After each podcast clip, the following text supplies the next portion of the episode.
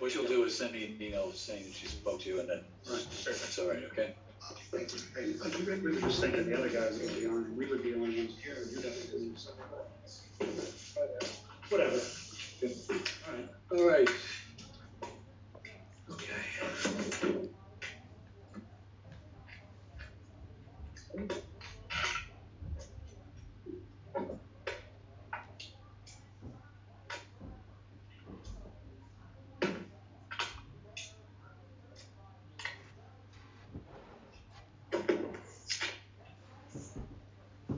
Okay. And Tonight, we'll do chapter six and chapter nine. A lot of material.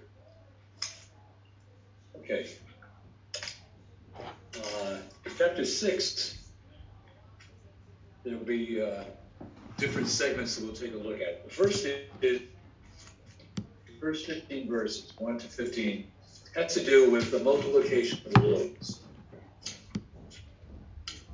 Chapter 6, 1 to 15.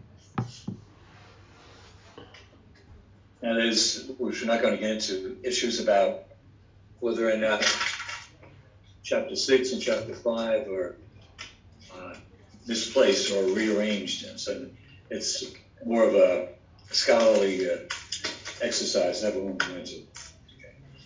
All right, basically, the multiplication of loaves is the only miracle in the public ministry of Jesus that's narrated in all four Gospels.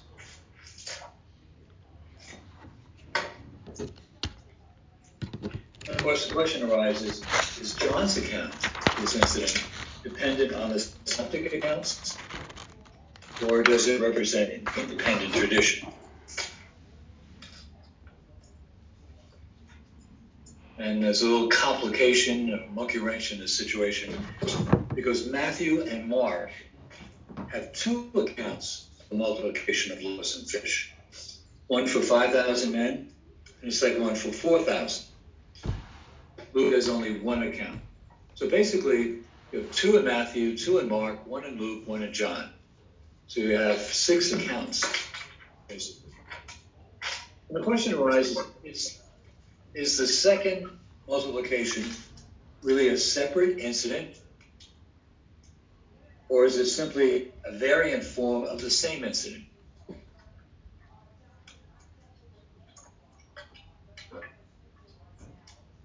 And if the latter is the case, they're simply a different form of the same incident, then Matthew and Mark would be similar to the Pentateuch, where you have several accounts of the same event recopied, often side by side, or recorded side by side. So, for instance, the most typical example is what in the Old Testament? Two stories copied side by side, same incident, event. Opening of the Bible, chapter 1 and chapter 2 are two stories of creation. They're side by side. Okay? So if uh, Matthew and Mark were just reduplicating the same incident, it would be similar to what would be going on in the Pentateuch in the Old Testament. Okay, arguments. Uh,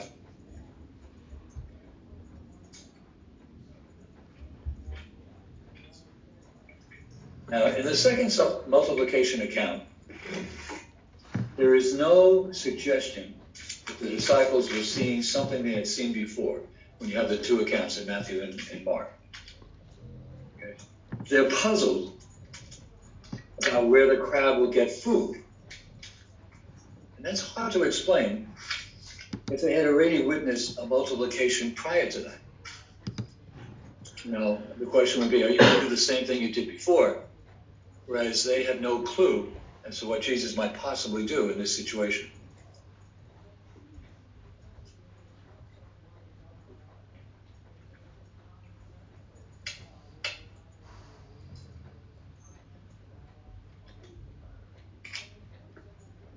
Both Matthew and, and Mark both begin with a multiplication. The succeeding incidents are very much the same in their themes. So what we might have here are two preaching complexes of material, each based on a multiplication of loaves, both of them preserved in Mark and Matthew. So they would seem to be, you know, from the evidence we say, uh, most possibly, uh, you know, two different incidents. Because the fact that the disciples have no clue as to how Jesus might go about solving the problem uh, would indicate that they're not aware a previous one.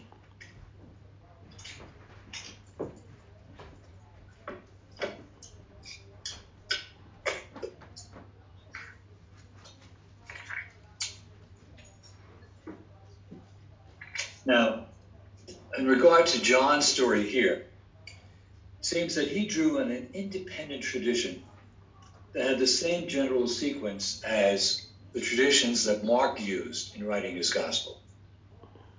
Independent tradition, but a tradition that had the same kind of sequence that the uh, tradition that Gospel of Mark used.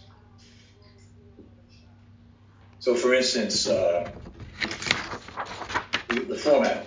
Multiplication for 5,000. Mark 6, 30 to 44. You don't have to worry about this. John 6, 1 to 15. The next thing in both of them, in, in John and Mark, you have the walking on the sea. And the next thing is a request for a sign. And remarks about the bread. And the faith of Peter. And then a passion theme and betrayal. So that sequence that you find in Mark's gospel is pretty much followed in the gospel of John. But we don't think that John is copying or using the gospel of Mark. It's just that he's using a tradition And in this case uh, has a sequence very close to that of Mark.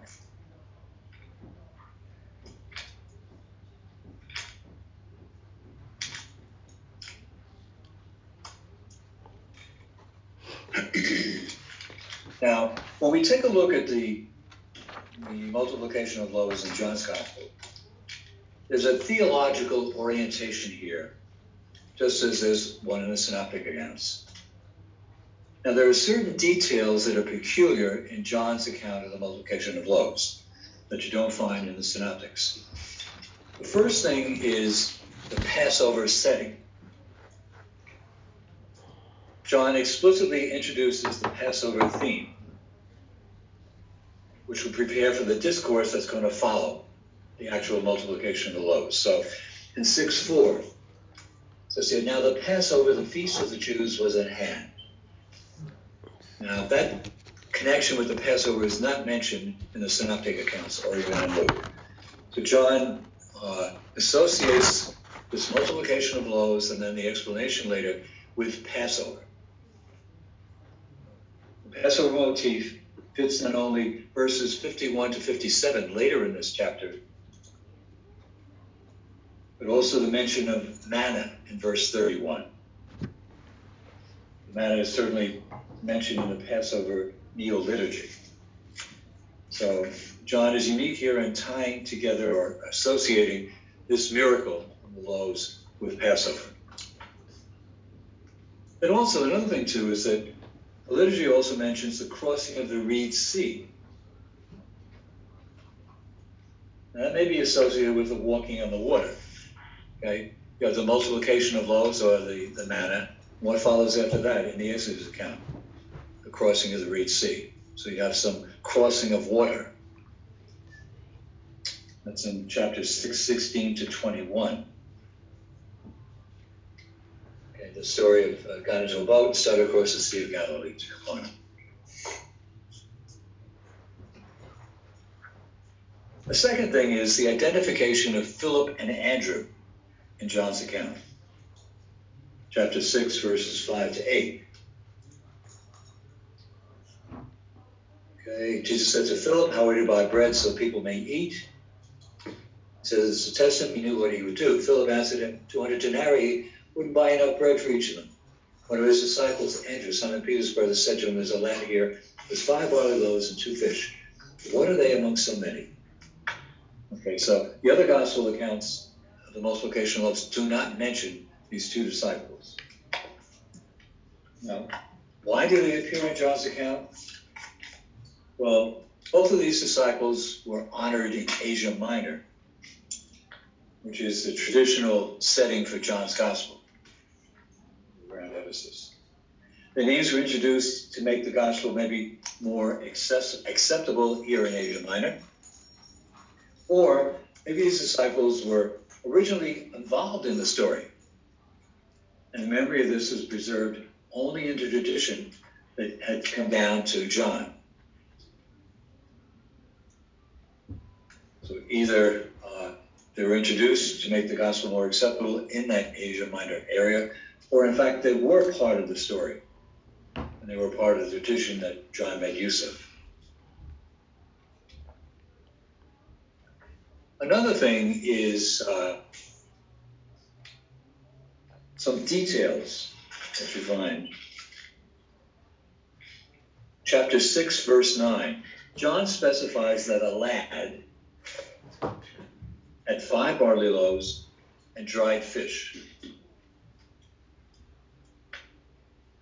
The use of the word lad paidarion and the barley loaves recall the Elisha story in 2 Kings chapter 4, verse 42.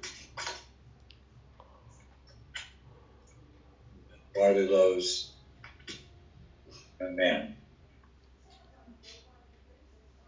Also, in chapter 6, verses 11 to 13, you have Eucharistic features.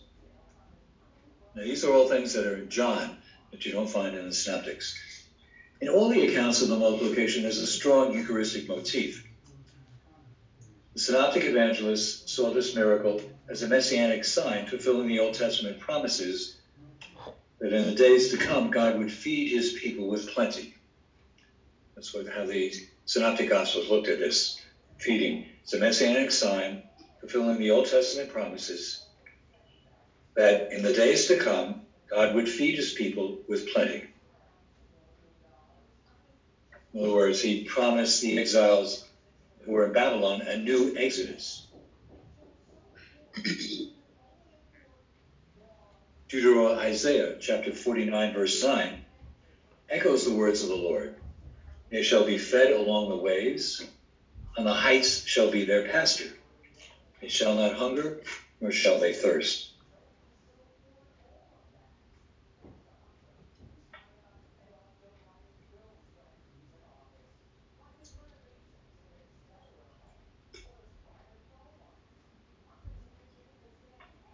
Now, here in John's account, there are some close parallels with the Eucharist.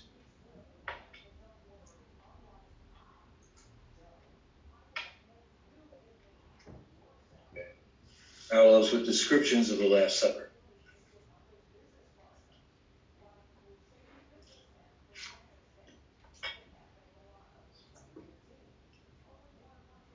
we think John's account of the multiplication shows that maybe was adapted to the scene of the institution of the Eucharist. These adaptations are different from those in the synoptic accounts.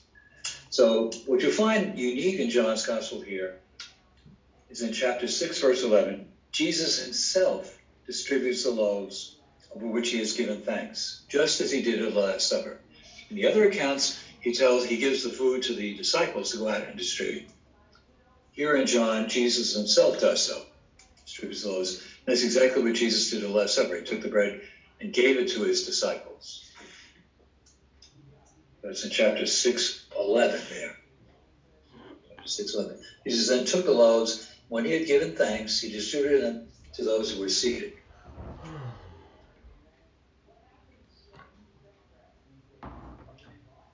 And then, chapter 6, verse 12.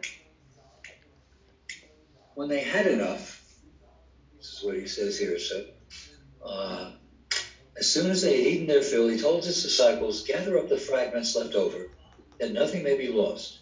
So they gathered them up and filled 12 baskets with fragments from the five barley loaves. Now, you go to the, uh, the account of the Eucharist in the Didache. Everybody knows what Didache is? Okay, it's the teaching of the apostles, an early Christian document. document. In fact, it's there that you find uh, the Lord's Prayer as we have it. Okay, after chapter 9, Didache records the Eucharistic prayer over the cup and the bread.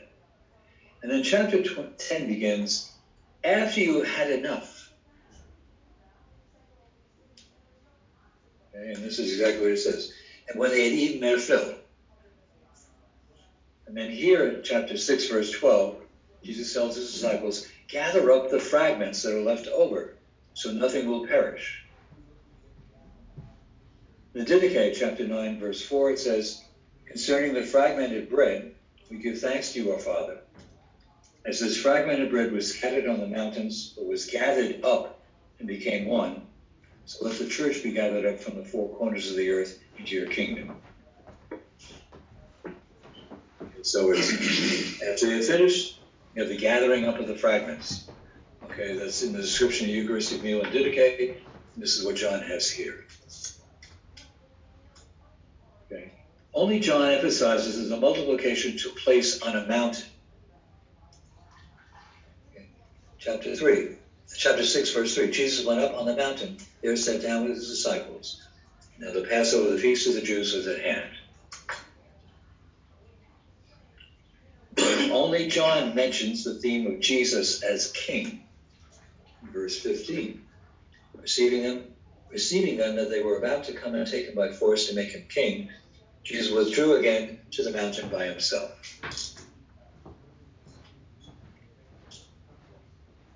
So you have all those unique references that uh, John has. Okay, he has uh, First one is the Passover setting of this particular miracle. Then he has uh, the identification of Philip and Andrew, which the other Gospels do not have. Then details like a lad had five barley loaves. From the Old Testament, Second Kings. And these Eucharistic features. Okay, Jesus uh, distributes the food himself. And then the leftovers are gathered up, similar to what we find in the Didache.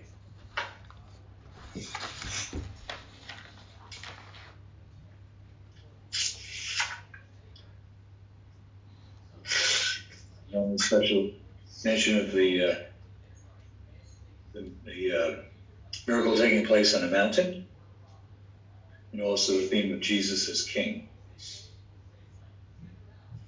Now, the Eucharistic coloring of John's account of the multiplication seems beyond doubt. Through all the traditions of Eucharistic coloring means that the insight into the relationship of the multiplication and the action at the Last Supper must have happened early in the preaching tradition. In fact, Jesus himself may have connected the feeding of the crowd with loaves and the institution of the Eucharist, both of them which took place in a Passover context, by a deliberate sameness in the pattern of his actions. So this is not maybe a, a connection or tie-in that John is making. This may be something that Jesus himself did when he worked this miracle.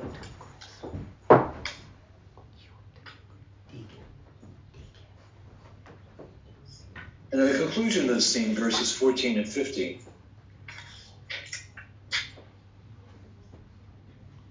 Okay.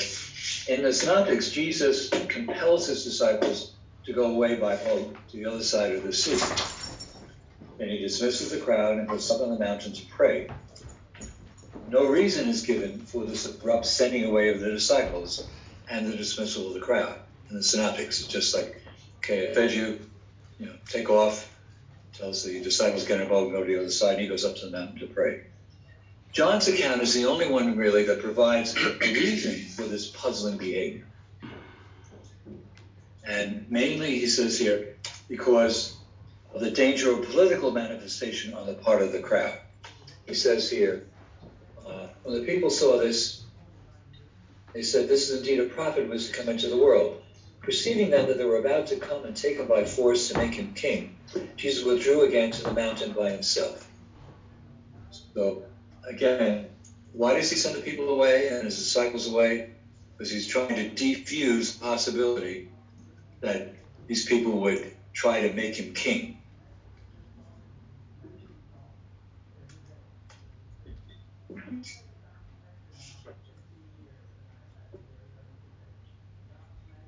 I know in Mark 6, he reports after the story of the multiplications, the story of the death of John the Baptist at the command of Herod.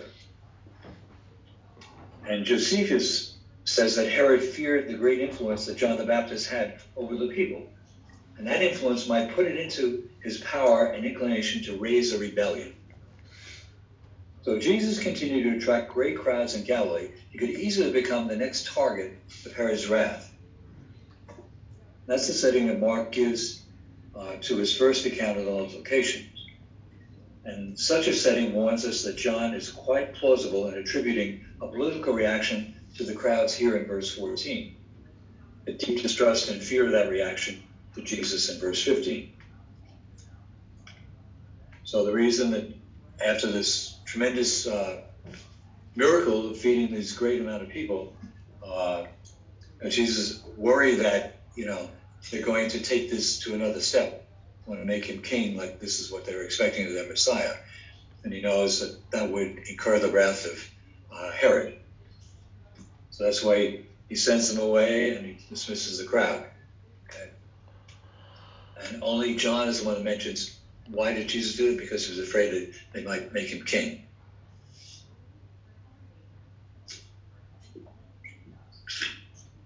Okay, the next section has to do with uh, the discourse on the bread of life, chapter 6, verses 25 to 34. Uh, just a couple of things in between there, uh, 16 to uh, 24, basically, is a story of the walking across on the Red Sea. And the interesting thing there is that uh, when they had rowed out about three or four miles, they saw Jesus walking on the sea and drawing near to the boat. They were frightened, but he said to them, It is I. Do not be afraid.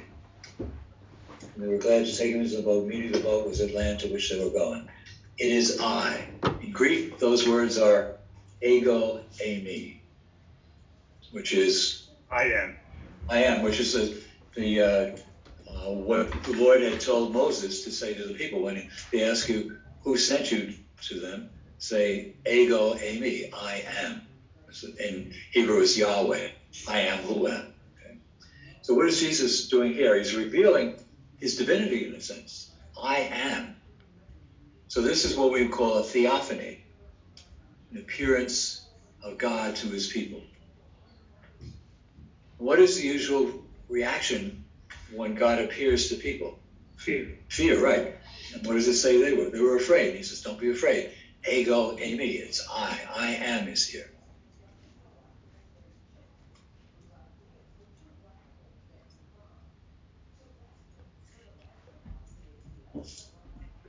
Okay. Now we move on to 25 to 34. 25 says, When they found him on the other side of the sea, uh, they said to him, Rabbi, when did you come here? Jesus answered them, Truly, truly, I say to you, you seek me not because you saw signs, but because you ate your fill of the loaves. Do not labor for the food which perishes, but for the food which, uh, which endures to eternal life, which the Son of Man will give to you. For on him has God the Father set his seal. Now, kind of a strange comment that Jesus makes. How can he tell the crowd that they're not looking for him because they had seen signs? When back in 14 and 15, we're told that people wanted to come and carry Jesus off precisely because they had seen the signs he had performed. Oh, that's the reason they wanted to do that. What Jesus says, you haven't followed me because you've seen signs. It's on the theological level that it makes sense. Hmm.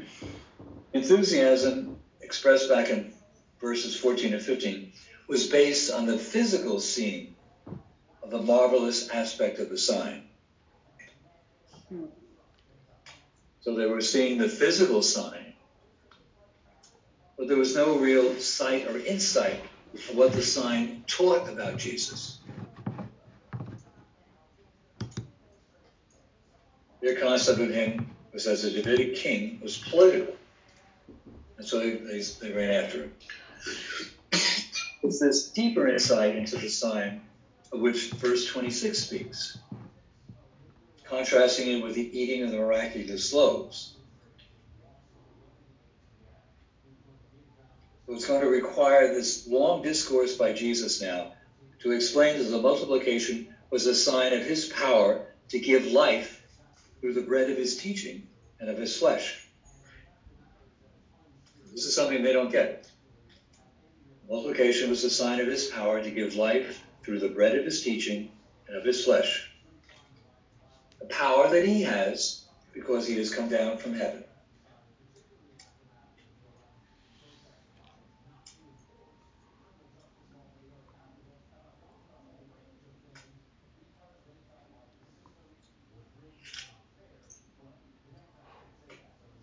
Now that's uh, the same misunderstanding of bread, okay, is, is clear in Matthew 16 22. 16 22.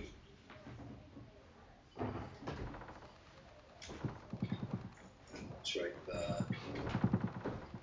16, 16 12, rather, not 22, 16 12. Then they understood he didn't tell them to beware of the leaven of bread the teaching of the Pharisees and Sadducees. Where he says, uh, Beware the leaven of the scribes, the Pharisees and Sadducees. They understood he didn't tell them to beware of the leaven of bread, the teaching of the Pharisees and Sadducees. So, what he's basically saying is that the use of bread was not just physical bread, it was to beware of the teaching of uh, the, the Pharisees and Sadducees, which they were using to feed the people with their teaching. Verse 27 there, Jesus continues his point in terms of dualism that we find in John's Gospel. Perishable food on the one hand, on the other hand, food that lasts for eternal life. Okay, where did you have that contrast before? Something perishable, something that would uh, give a last for eternal life. Last thing we did last week was Samaritan woman, right? Between the water that would quench her thirst temporarily and the water that would quench her thirst for eternal life, would satisfy her thirst eternally. In Isaiah chapter 55, the prophet invites everyone who is thirsty to come to the waters, and everyone who has no money to buy and eat. And this food and drink is not anything that money can buy. It is the word of God to which they must listen. So here in John 6:27, you should not be working for perishable food. Just like Luke says, don't seek what you're to eat or what you're to drink, instead seek his kingdom. So Jesus identifies the food that lasts for eternal life as the gift of the Son of Man.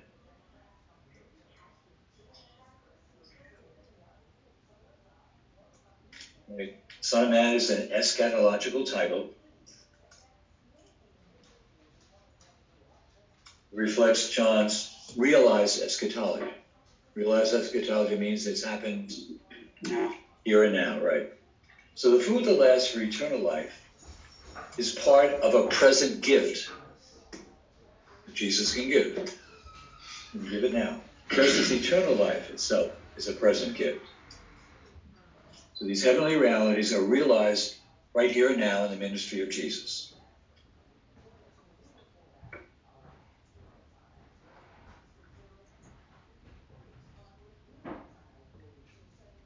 Verse 28 and 29, they said to him, What must we do to be doing the works of God? Jesus answered them, This is the work of God, that you believe in him whom he has sent. So they said to him, Then what sign do you do that we may see and believe you? What work do you perform? Our fathers ate the manna in the wilderness, as is written. He gave them bread from heaven to eat. Jesus then said to them, Truly, truly, I say to you, it was not Moses who gave you the bread from heaven. My Father gives you the true bread from heaven. For the bread of God is that which comes down from heaven and gives life to the world. They said to the Lord, Give us this bread always. Okay. Verses 28 and 9 give the tr- traditional contrast between faith and works. So the crowd has been led by Jesus to go beyond the superficial material level of food. Their response in verse 28 is in terms of works they, they can do. In the next verse, 29, Jesus had said, puts emphasis on faith. He says, obtaining eternal life is not a question of works, as if faith didn't matter. It's not something that you can acquire in yourself or earn by yourself. It's not a question of faith without works. Rather, having faith is a work.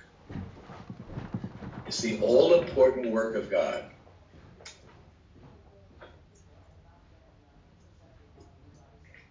So, this believing is not so much a work done by man as it is submission to God's work in Jesus.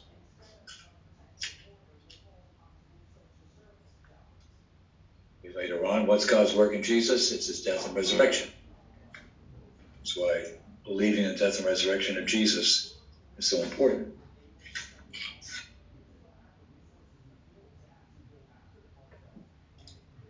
Verse 30, the mention of faith makes the crowd unfriendly, and they begin to question Jesus' claims. They demand a sign similar to that which we heard from the temple authorities back in 218. Remember, he threw them out, and they, what do they want? Give us a sign. So here, they say, uh, What sign do you do that we may see and believe you? And verse 31 indicates the sign the crowd wants is a supply of bread. What's important is the crowd's introduction of the theme of manna as a pattern for the sign that Jesus would work for them. In other words, this is a sign that Moses gave to them in the past. Okay, give us a sign, you know, like that now. So the challenge of Jesus to produce manna or its equivalent is a sign is understandable if they thought of him as the prophet like Moses.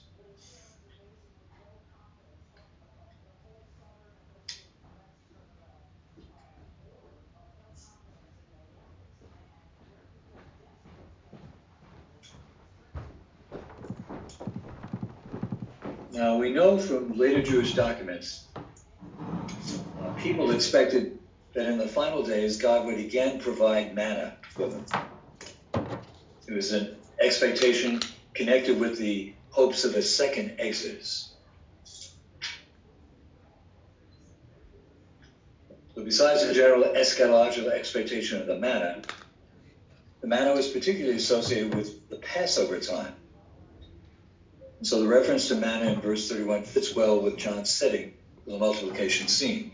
Remember we said earlier, he set the multiplication of loaves in the context of Passover. Now when he's discussing what he had done, the people bring up manna. Passover theme.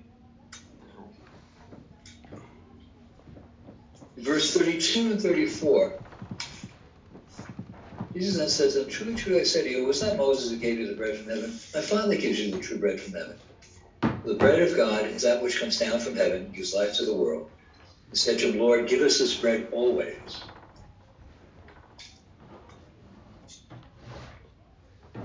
John now tells the crowd that their eschatological expectations have been fulfilled.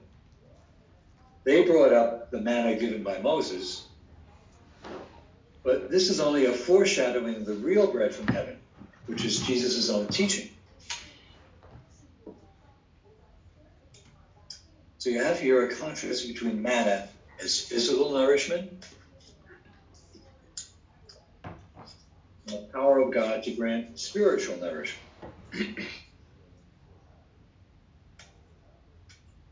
Back in Deuteronomy, Moses tells the people, God fed you with manna, which you did not understand nor did your ancestors understand, that he might make you realize that man does not live by bread alone, but that man lives by everything or every word that proceeds from the mouth of God. So again, what is the manna that God feeds his people with? This bread, everything, every word that proceeds from the mouth of God. So you're talking about teaching.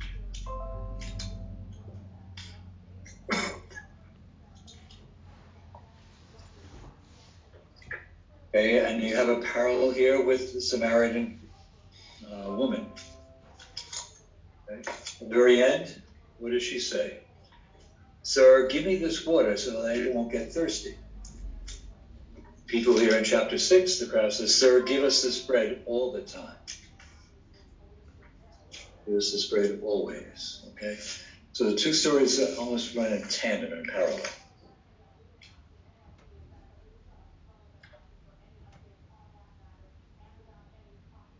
Okay, now we move on to the next section, verses 35 to 50.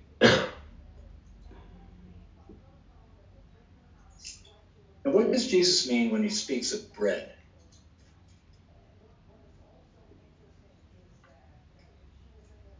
Manna was interpreted in some Jewish circles as signifying divine words or instruction. So there is some groundwork for understanding the bread from heaven, or the bread of life, of which Jesus spoke, as divine revelation given to human beings by and in Jesus. so they, they did understand that uh, bread sometimes signified God's words or instruction, just as you heard from Deuteronomy. Live not by bread alone, but by every word that comes from the mouth of God. So when Jesus talks about bread from heaven, bread of life, okay, he talks about divine revelation given to human beings. Okay, that's something that they had already heard of. But in verses 51 to 58, the bread of life is identified with the flesh of Jesus. There it seems that Jesus is speaking of Eucharistic bread. You have two different senses of bread here. You have one in terms of divine teaching or revelation, and then also um, the bread of the Eucharist.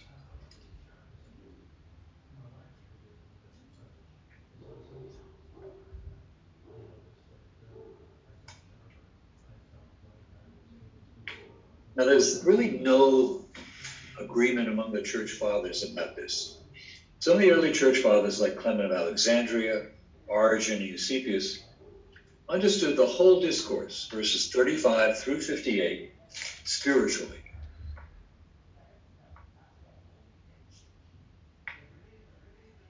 Them, the flesh and blood, in verse 53 later on, meant no more than did the bread from heaven. It was a reference to Christ, but not in a Eucharistic way.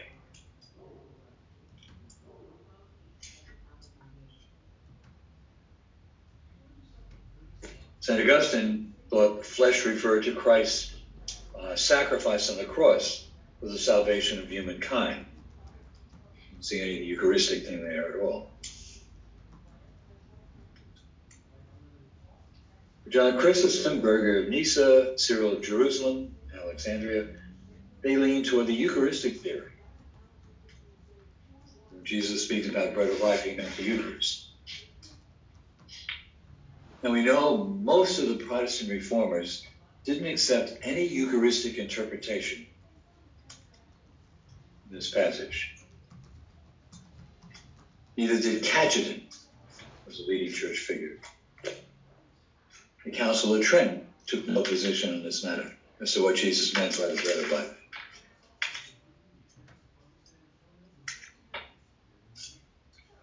Now, you have a whole slew of modern day theories about this.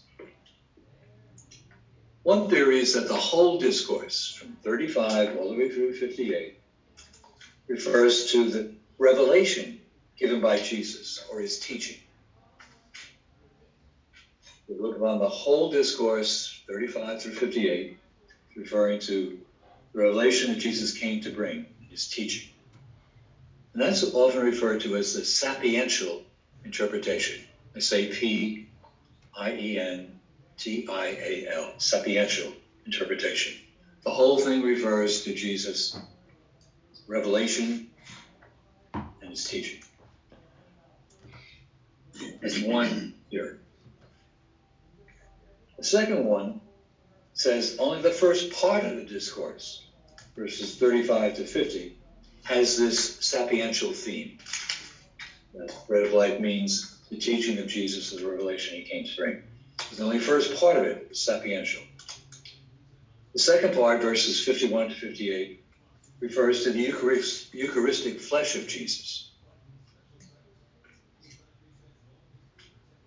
Big proponent of that was uh, Rudolf Bultmann, B-U-L-T-M-A-N-N, German Protestant scholar. So he splits the discourse in two. The first part is sapiential, second part refers to the Eucharist. Then you have others who claim that the whole discourse, 35 to 58, refers to the Eucharistic bread. The first group says the whole thing refers to the teaching of Jesus. Second group says it's half and half. Teaching of Jesus and the Eucharist. Third group says the whole thing is Eucharistic. Big proponent of that is another Protestant theologian, Oscar Cullmann, C U L L M A N N. Not to be outdone, you have a fourth theory. This passage in 3558 refers to both revelation and the Eucharistic flesh of Jesus.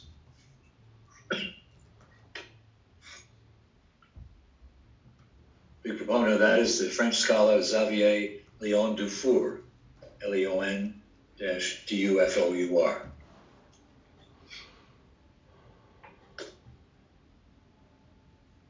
And there's a fifth one, hmm. proposed by Raymond Brown, French scholar Feuillet, F-E-U-I-L-L-E-T. They see two themes in the first part of the discourse. In other words, first verse, 35 to 50, refers to the teaching of Jesus, the revelation of God he came to bring, and the Eucharistic theme. As I said, the second part is exclusively refers to the Eucharist.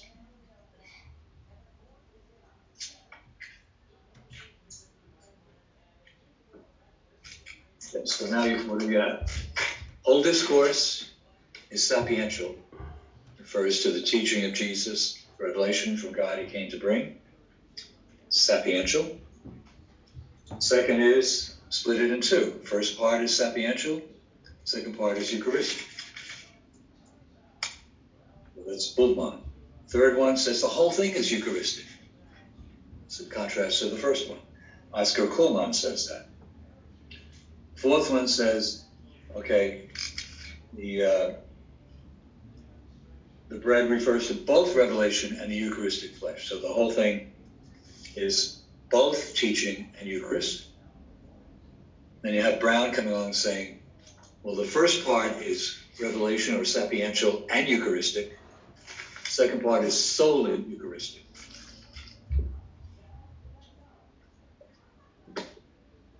Now, why why get this distinction? Well, when you look at this whole chapter, you start to realize, when you study it closely, that there are distinctions here as to the meaning of bread of life. When we're talking about the first section, 35 to 50, as sapiential in theme. reasons why it's primarily in the discourse proper is that the fundamental reaction to Jesus' presentation of himself as bread in this first section, 35 to 50, is that of belief.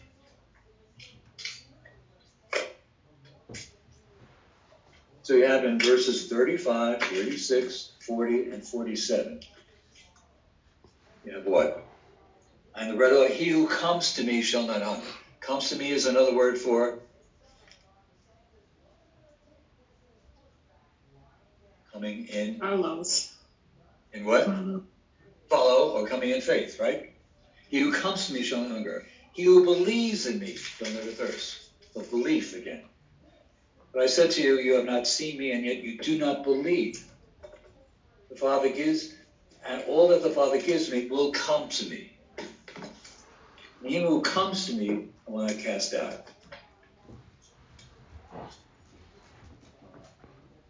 For I have come down from heaven not to do my own will, but the will of the same. me. Then you also have in verse 40, for this is the will of my Father, that everyone who sees the Son and believes in him should have eternal life. I'll raise him up. And at verse 47, truly, truly, I say to you, he who believes has eternal life. I am the bread of life.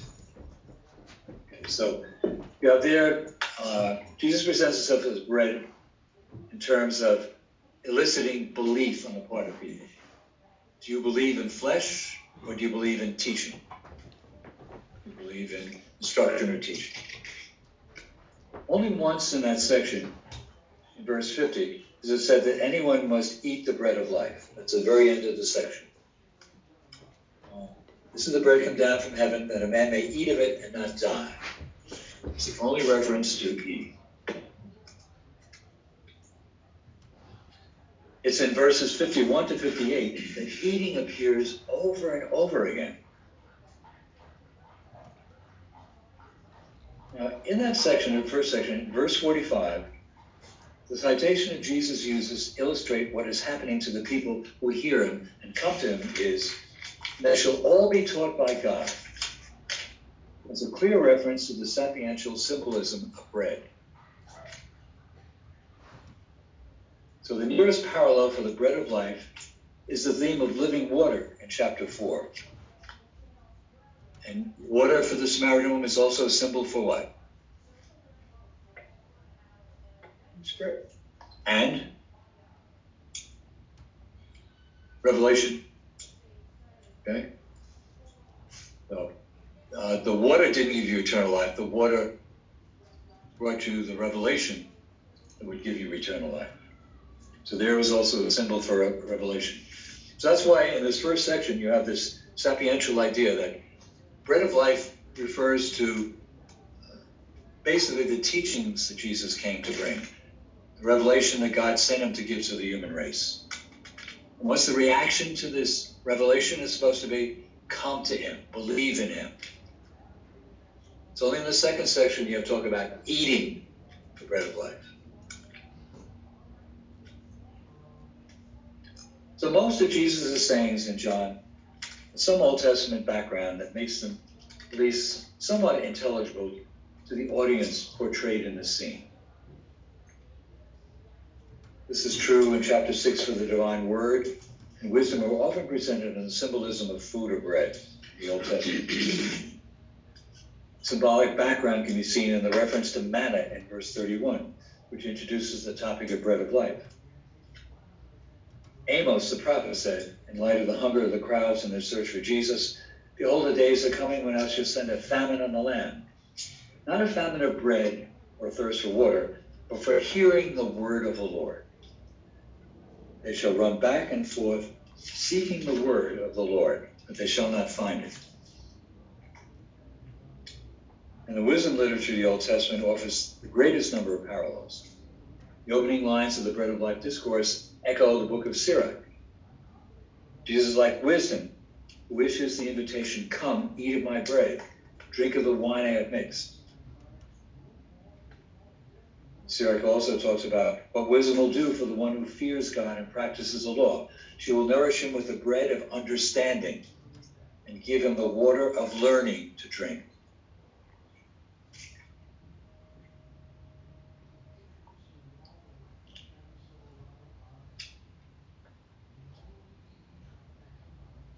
There's even more Old Testament background, the description of the Messianic banquet.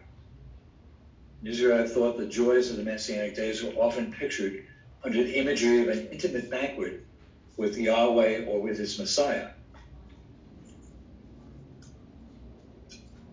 Isaiah warns those who forsake the Lord in his holy mountain, they will be hungry and thirsty, while Yahweh's servants shall eat and drink. Gospels, this banquet is pictured as taking place in the afterlife or at the second coming. But here in John, Jesus announces this banquet is at hand. Jesus is the bread of life for those servants of Yahweh who believe in the one that Yahweh has sent. In this realized eschatological context, Jesus speaks of himself as the Son of Man.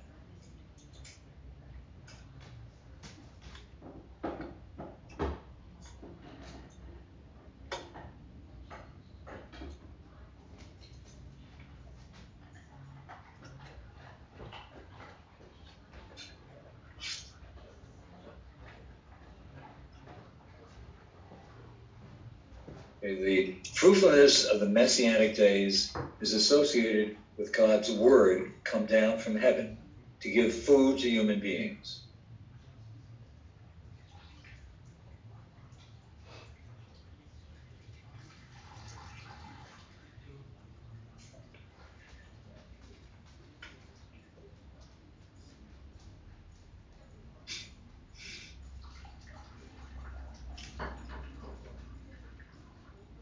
so far.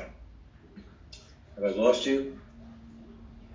You see the difference? Well, we'll, start moving to the Eucharist but you see uh, the reaction to Jesus as bread of life in the first part there is to come in faith to him, to believe in him, come to him. It doesn't say take his flesh and eat it. That's supposed to be the response. No, it's to be uh, to come in faith to uh, to what you hear and, and instructed.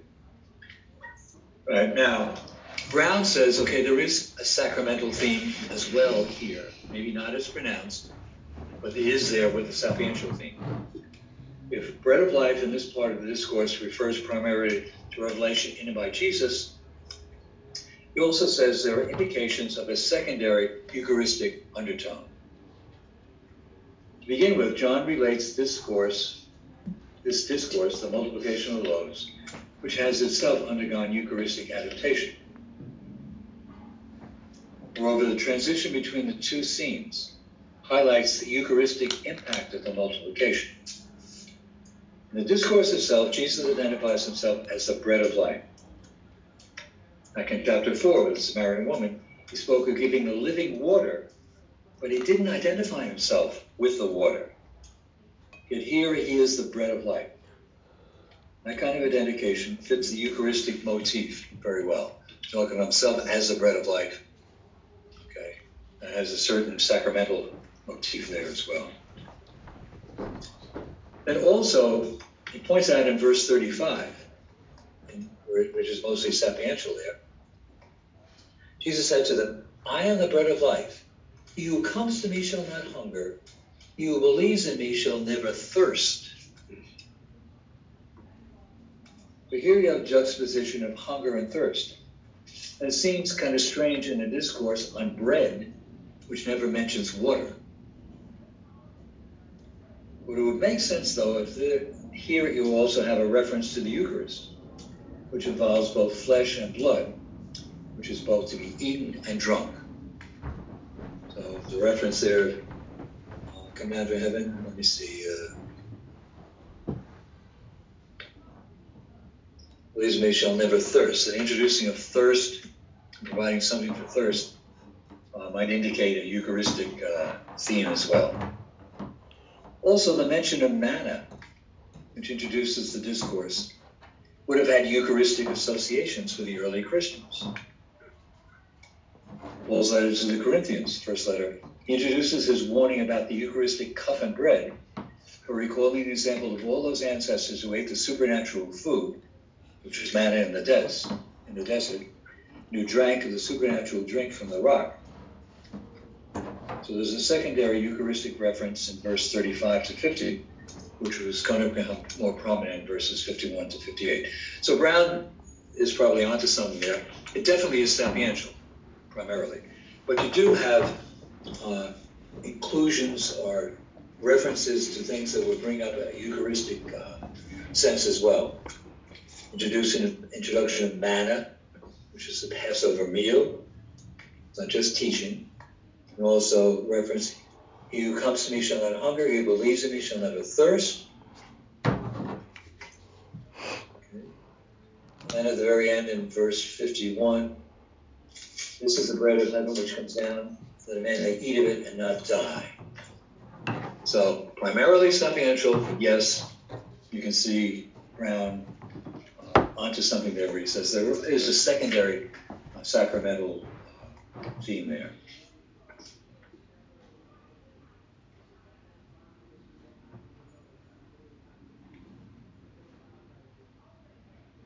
Verse 35, in the questions that preceded the discourse, Jesus spoke of God's bread come down from heaven to give life to the world. Back in chapter 3, 13, Nicodemus we're told that the Son of Man is the only one who has come down from the Father. So we have to conclude here that Jesus is talking of himself as the bread.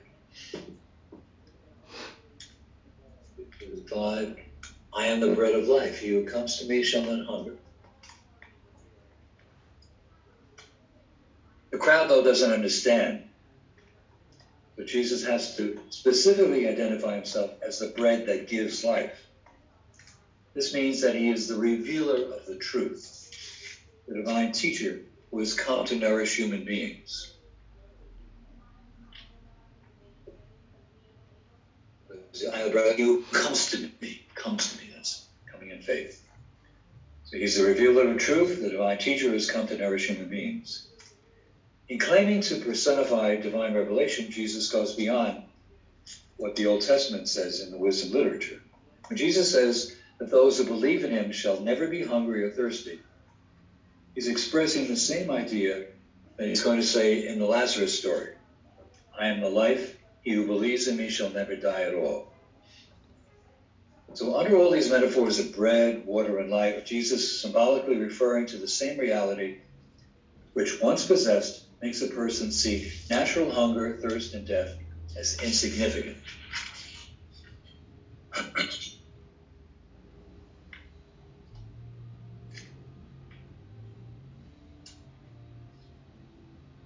in verses 36 to 40, spell out the necessity of believing in Jesus and also the will of the Father that people should have life through him. The eschatology here is interesting. In verse 37, Jesus speaks of not driving out anyone who comes to him. It's all in the context of final judgment. All the Father gives me will come to me, and him who comes to me I will not cast out. For I come down from heaven not to do my own will, but the will of who sent me. This is the will of my Father, that everyone who sees the Son and believes in him should have eternal life, and I will raise them up on the last day. So again, what kind of eschatology? Future or final eschatology. It's not realized eschatology.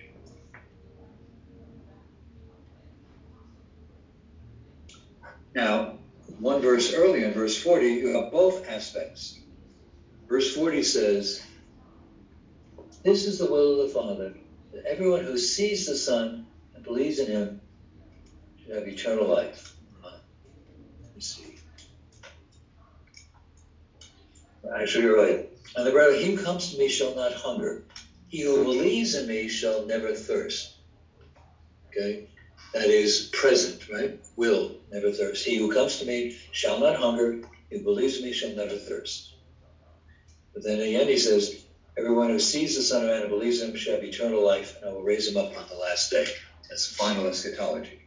So what Jesus comes to is talking about both a realized eschatology, something that will be also part of the final eschatology. Just like baptism gives you the beginning of the spiritual life, that life is fulfilled at the final time, okay, when you die.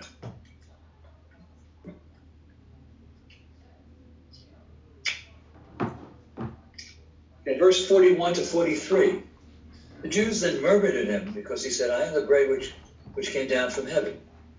They said, Is not this Jesus, the son of Joseph, whose father and mother we know? How does he now say, I've come down from heaven? Jesus answered among themselves, Do not murmur among yourselves. No one can come to the Father unless the Father who sent me draws him. I'll raise him up on the last day. It's written in the prophets, and they shall all be taught by God. Everyone who has heard and learned from the Father comes to me. Now, interesting. Murmuring, what does that remind you of?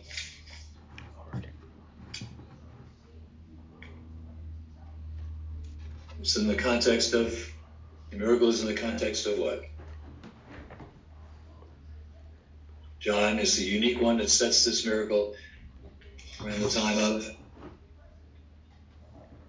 Passover. All right. What took place during the first Exodus? Murmured, you know, we're going to die in this desert. We'd rather be safe, okay? You have the same thing here, murmuring. Okay, again, reminder of the Passover theme. Okay, turn to the atmosphere of the Israelites in the desert in the manna. The familiar question of Jesus' origins now betrays the usual understanding that greets Jesus as a revealer. He's the bread from heaven, he's the Son of Man, who is to come on the clouds, how can he have grown up in a family of Nazareth? Okay, and that they fail to understand that they may know his physical origins coming from Nazareth, but his spiritual origin is from the Father. He's come down from heaven. In 44 to 50, Jesus never answers that question about his origins on a human level. His words in verses 40 to 44 to 46 are an answer on a theological plane. He is sent by God, he says, verse 44. Is from God, verse 46. And that is how he can claim to have come down from heaven. He was sent by God, he's from God. If the Jews will only stop their murmuring, which is indicative of their refusal to believe, okay, the murmuring in the Old Testament is indicative of their lack of faith and trust in God.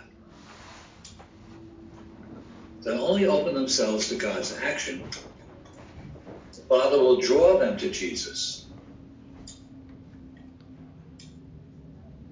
This is the age spoken of by the prophet Isaiah when they are being taught by God, if only they listen. So the teaching is the teaching is eternal, that is embedded in Jesus, embodied in Jesus rather, who walks among them. It's internal and that God acts in their hearts.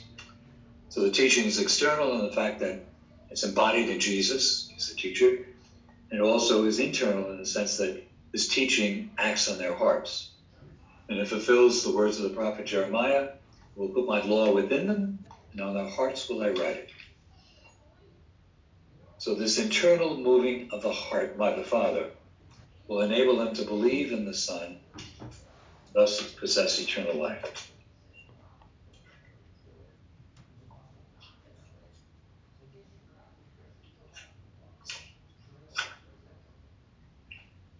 Okay, interesting. Verse 35 and verse 48, you have an inclusion there. 35 says, I am the bread of life. 48 says, I am, I am the bread of life.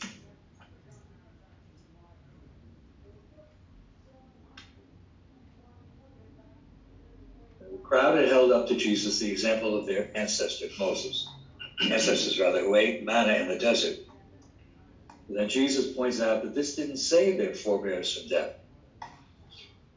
In verse 50, he picks up once more the scripture citation He gave them bread from heaven to eat.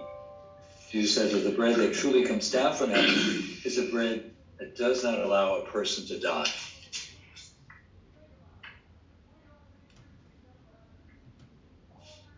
Okay, now the second section, verses 51 to 59. The meaning of the living bread in verse 51 to 58 here. Here, the Eucharistic theme, which is only secondary in the earlier section, 35 to 50, comes to the fore and becomes the exclusive theme. We're no longer told that eternal life is the result of believing in Jesus. It comes from feeding on his flesh and drinking his blood. And then verse 54. Shift the emphasis from believing in Jesus now to feeding on his flesh and drinking his blood. The Father's role in bringing people to Jesus or giving them to him is no longer in the limelight. That was in the first part. Father draw people to Jesus by his teaching. That's not here. Jesus himself now dominates as the agent and source of salvation.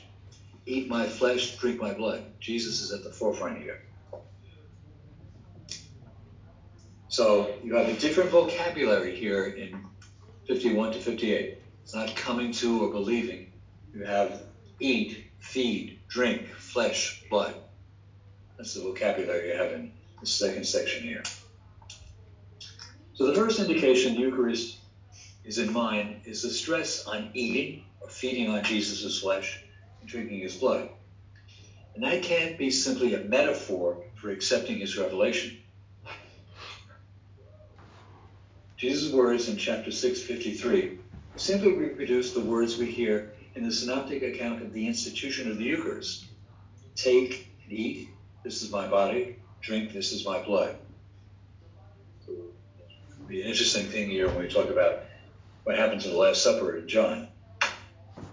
So you have here, these words here.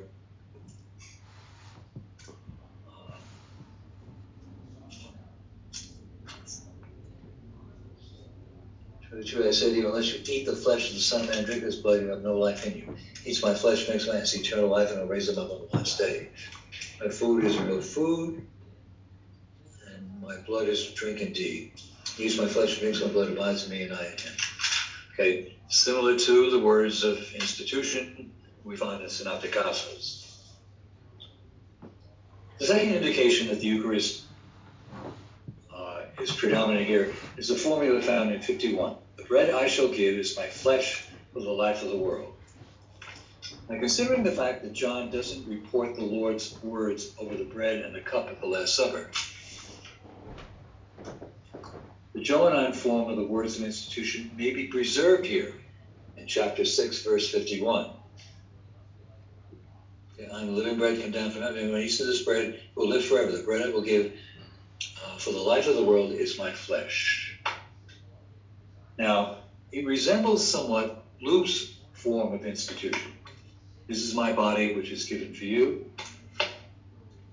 The important difference is that John speaks of flesh the flesh of the Son of Man. Synoptic accounts talk about it is body. But there is no Hebrew or Aramaic word for body. So John, in this respect, may be the closest of all the Gospels to the original language of Jesus.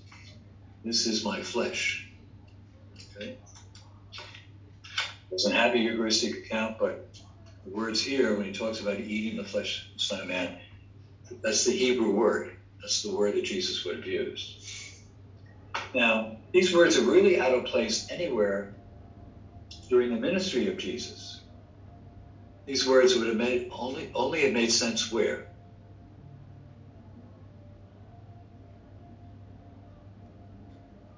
These words have made sense? Only at what occasion? Take and eat. This is my body. Where did that happen? The Last Supper. The Last Supper, yeah. So these words here come out of the blue, talking about the teaching, and this is in chapter 6. So these words really uh, are out of place except at the Last Supper. So what we think is that verses 35 and 50, 51 and 58 are likely two different forms of the discourse on the bread of life both of them Johannine, in the sense that they're made up of sayings passed down in the Johannine preaching tradition. The form of the discourse in 35 to 50, although it has added some extraneous material, represents a far more primitive, sapiential form of discourse. So 35 to 50 would be the first bread of life discourse. Remember, we say uh, you have uh, you know, two multiplication stories, two creation stories. Here you have two stories of the bread of life. The first one may be the more primitive, earlier one. The second one, which has Eucharistic undertones, stems from a Christian rethinking of the topic. Resembles a rethinking of the discourse in which the Eucharist has become primary.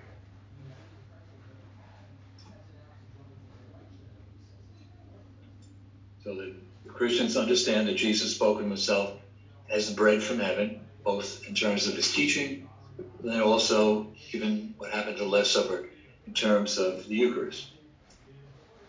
And at some point, John joined those two traditions of bread of life in one place here in chapter 6. one with sapiential undertones or theme, second one with the Eucharist. Now, Brown has come up with an hypothesis. Again, he's probably on target for most of his things. He says here in 5158, second part, it's made of a material from John's institution of the Eucharist, which was originally located at the Last Supper scene. But for some reason, John took that material out and recast it into a duplicate of the bread of life discourse.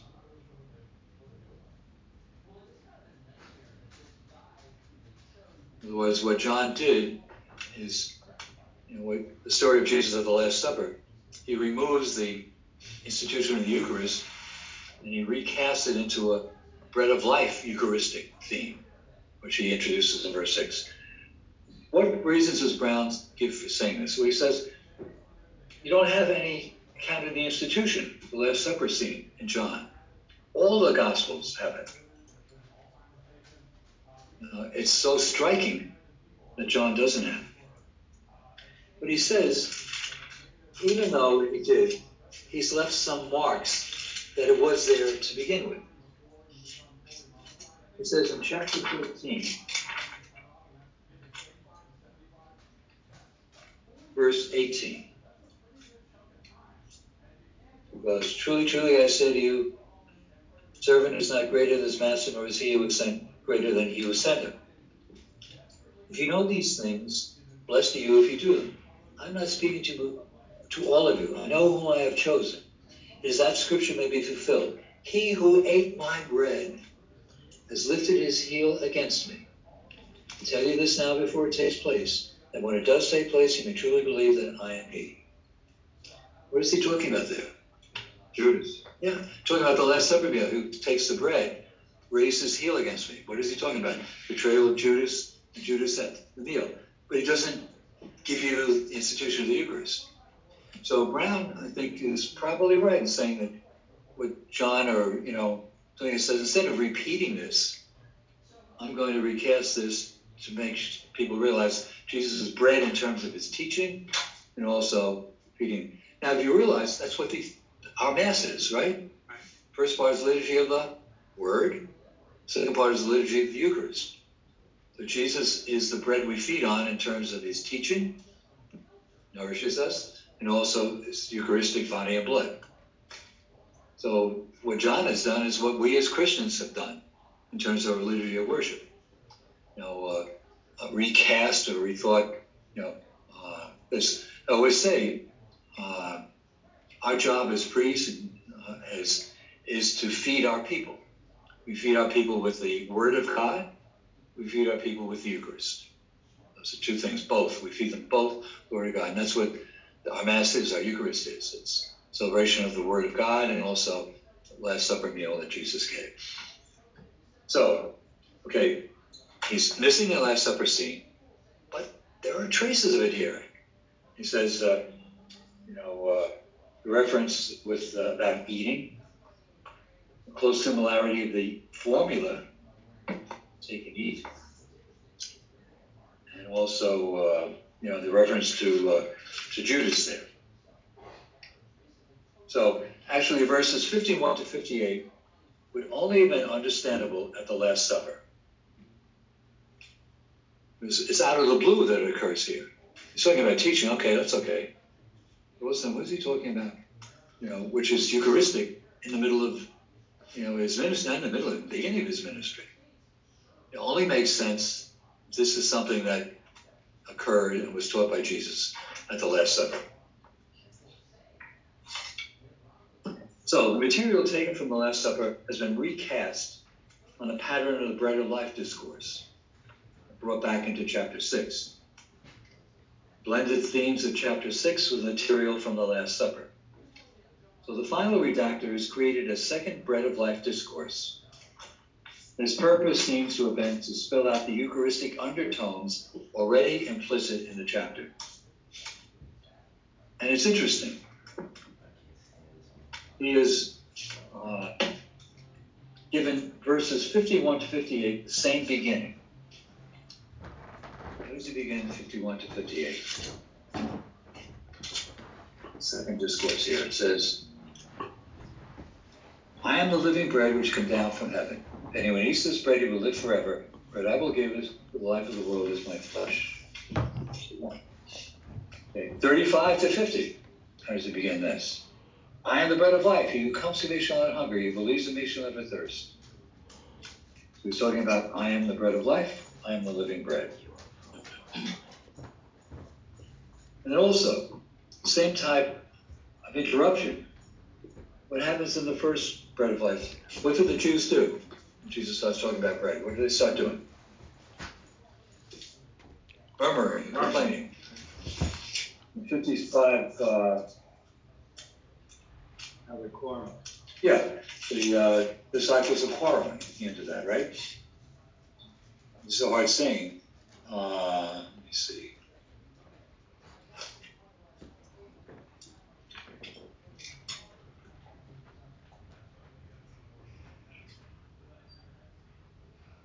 Yeah, the uh, the Jews protest the same promise of eternal life.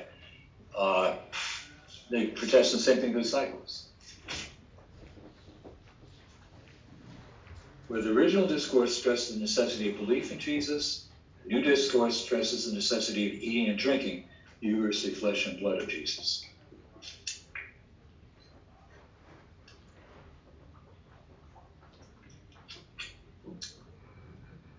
In verse 52, the Jews then disputed among themselves, saying, How can this man give us his flesh to eat?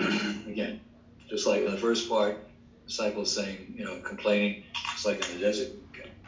So, uh, the thought is that the Last Supper was at one time in John's Gospel, but maybe the final redactor, whoever it is, took out that Eucharistic part of the Last Supper brings it back to chapter 6 to parallel the bread of life, the teaching of Jesus, the bread of life, the flesh and blood of Jesus. Okay. And uh, but then again, he's left traces in that story where he speaks about dipping uh, bread into the cup with into the dish with me and then turning his heel against me. That's all in the Last Supper account. While they're having dinner, this is what happens. Jesus uh, gives the bread to Judas, or Judas dips into the, uh, the dish with Jesus.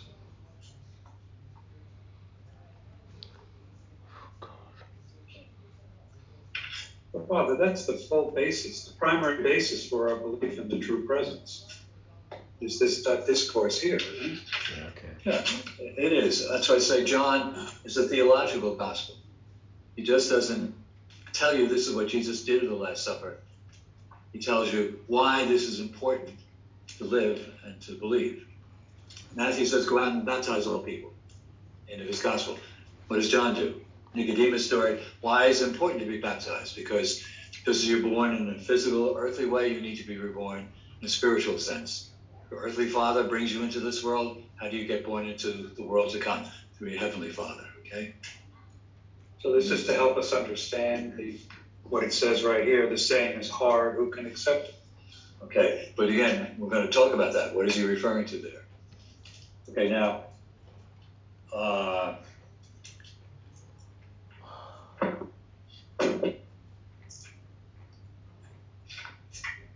now the reactions to this discourse, verses 70 to 60 to 71 here. Does this section refer to the whole discourse, including the Eucharistic section? Or does it refer only to what we call the original discourse, the sapiential part? Now, Brown again says 60 to 71 refers not to 51 58, which is the Eucharistic theme, but rather to the first one, 35 to 50. He suggests that verse 60 immediately followed verse 50. You go back to 50, it says what?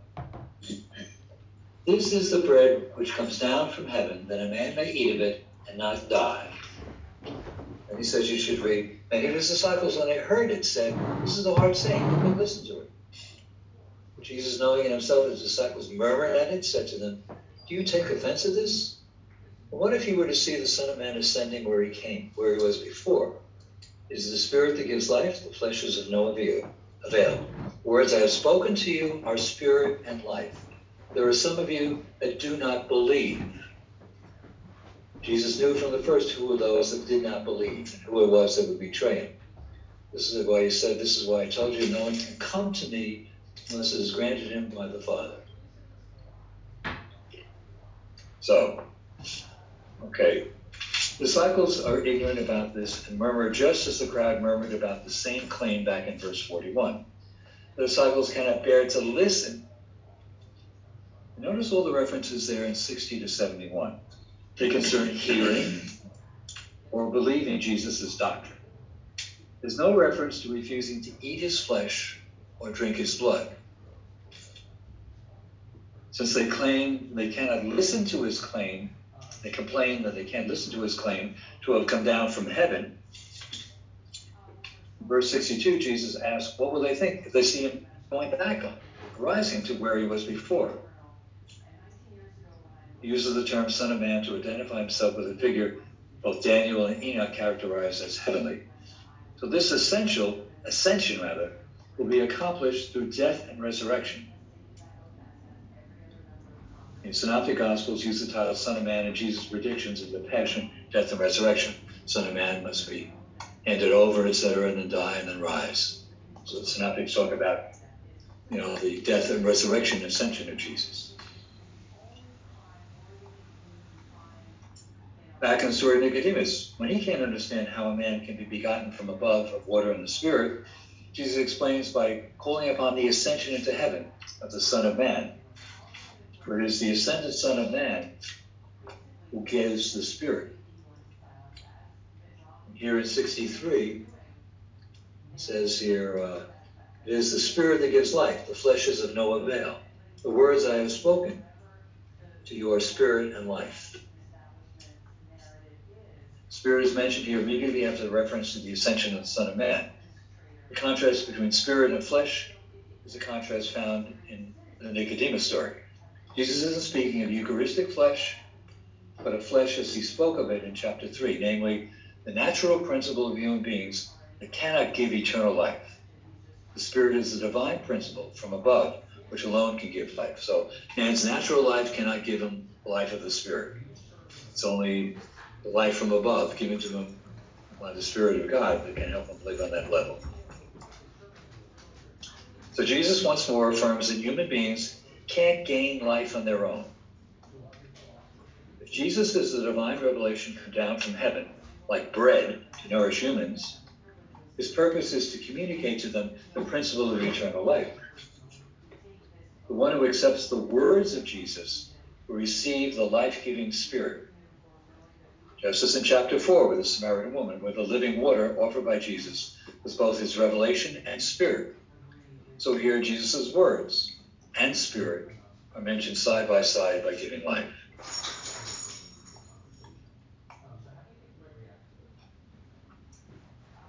So here, 66, final reaction of the disciples.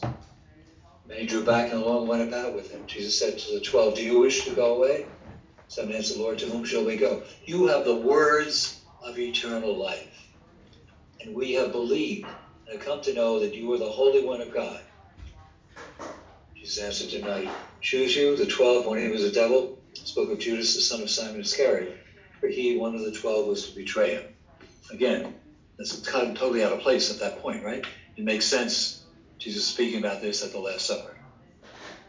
So again, you know, is there reaction against the teaching that I must eat the flesh of the Son? No, it seems to be revelation that Jesus has come down from above as the bread from heaven to give life to the world.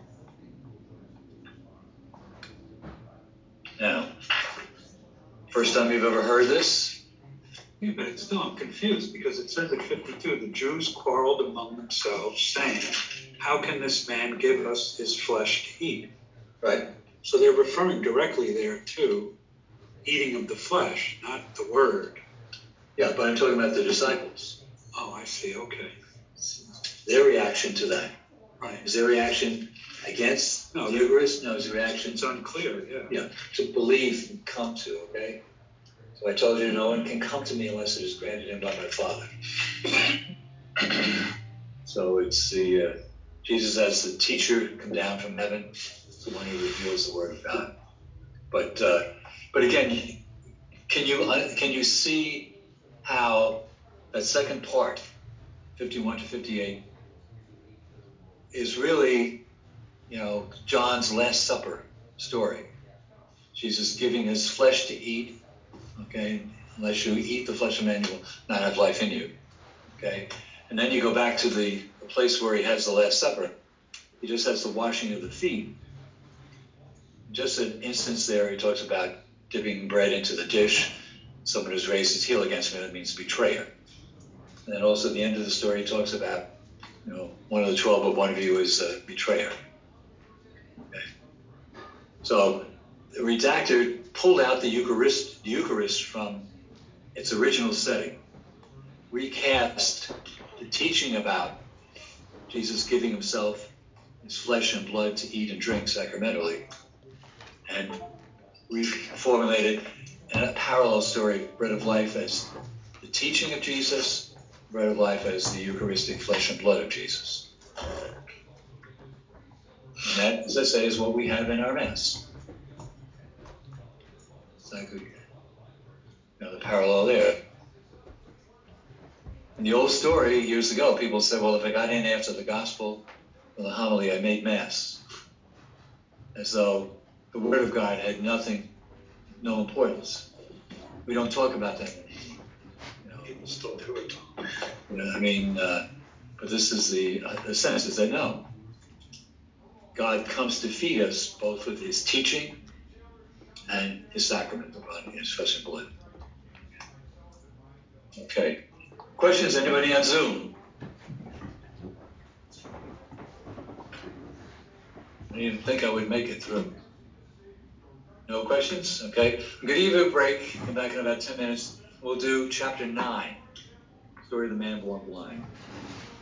That's not as dense as this.